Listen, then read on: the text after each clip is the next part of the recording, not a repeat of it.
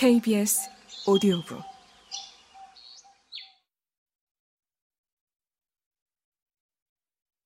제1장 그날 이전에 마지막 오후였다.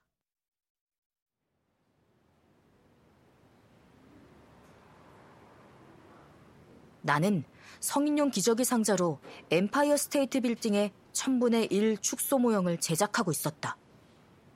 내 작품은 실로 아름다웠다. 1.5m 폭의 화장품 코너 위로 솟아오를 정도의 높이에다 대형으로 토대를 쌓고 소형으로 전망대를 쌓은 다음 최소형으로 건물의 상징인 뾰족탑을 섬세하게 표현한 작품이었다. 거의 완벽했다. 한 가지 사소한 문제만 빼고. 내버리구를 했네. 스테이 타이시 세일이라고 했잖아. 셸리가 못마땅하다는 듯 얼굴을 찌푸리며 말했다.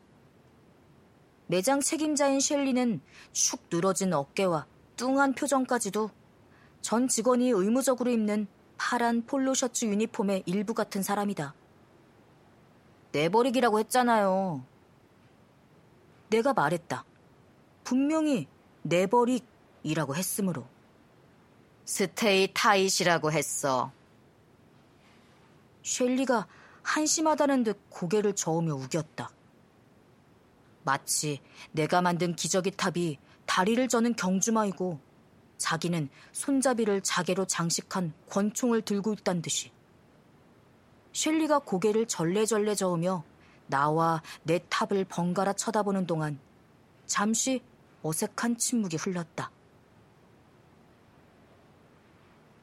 나는 소극적이면서도 공격적인 그녀의 암시를 전혀 알아듣지 못했다는 듯 천연덕스럽게 그녀를 바라보았다.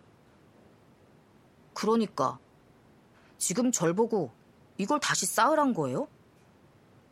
그냥 내버리그로 했다고 말했을 뿐이야. 그녀가 말했다. 좋아요. 다시 하죠, 뭐.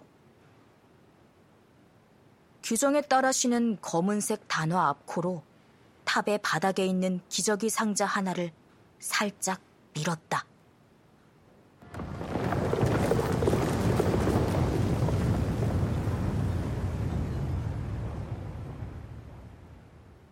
눈 깜짝할 사이에 웅장한 빌딩이 와르르 무너져 내리면서 매장의 기저귀 파도가 휘몰아쳤다.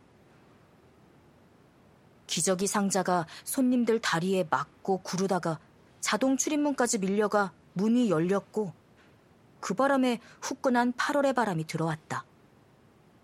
셸리의 얼굴이 잘 익은 석류빛깔로 물들었다. 그 자리에서 해고당해야 옳았겠지만 내게 그런 행운이 따를 리 없었다. 여름 내내 스마트 에이드에서 해고당하려고 그토록 노력했건만 이 도전은 불가능에 가까웠다. 나는 허접한 이유들을 대며 상습적으로 지각했다. 거스름돈 계산도 형편없이 틀렸다. 때로는 고의로 물건을 잘못 진열해서 로션을 변비약 틈에 피임약을 아기 샴푸 사이에 놓았다. 무슨 일이건 열심히 해본 적이 없지만 아무리 무능한 척해도 셸리는 집요하게 내게 임금을 지불했다. 조금 부연 설명을 하겠다. 마트 체인 스마트 에이드에서 해고당하는 것이 불가능하다는 말은 오직 나에게만 해당한다. 다른 직원 같았으면 쫓겨나도 한참 전에 쫓겨났을 것이다. 그것이 내가 처음으로 터득한 정치학이었다. 따분한 해안 도시 잉글우드에는 스마트 에이드 지점이 3개 있었다. 세러소타 카운티에는 27개, 플로리다 전역에는 115개 지점이. 마치 걷잡을 수 없이 번져가는 두드러기처럼 퍼져 있었다. 내가 해고당할 수 없는 이유는 그 모든 체인을 소유하고 있는 것이 우리 외삼촌들이기 때문이었다. 내가 그만둘 수 없는 이유는 첫 직장을 스마트 에이드에서 시작하는 것이 우리 집안의 오랜 전통이기 때문이었다. 나의 근무 테마는 영원히 이길 수 없는 셸리와의 전쟁으로 발전했고 동료 직원들의 뿌리 깊은 증오로 이어졌다.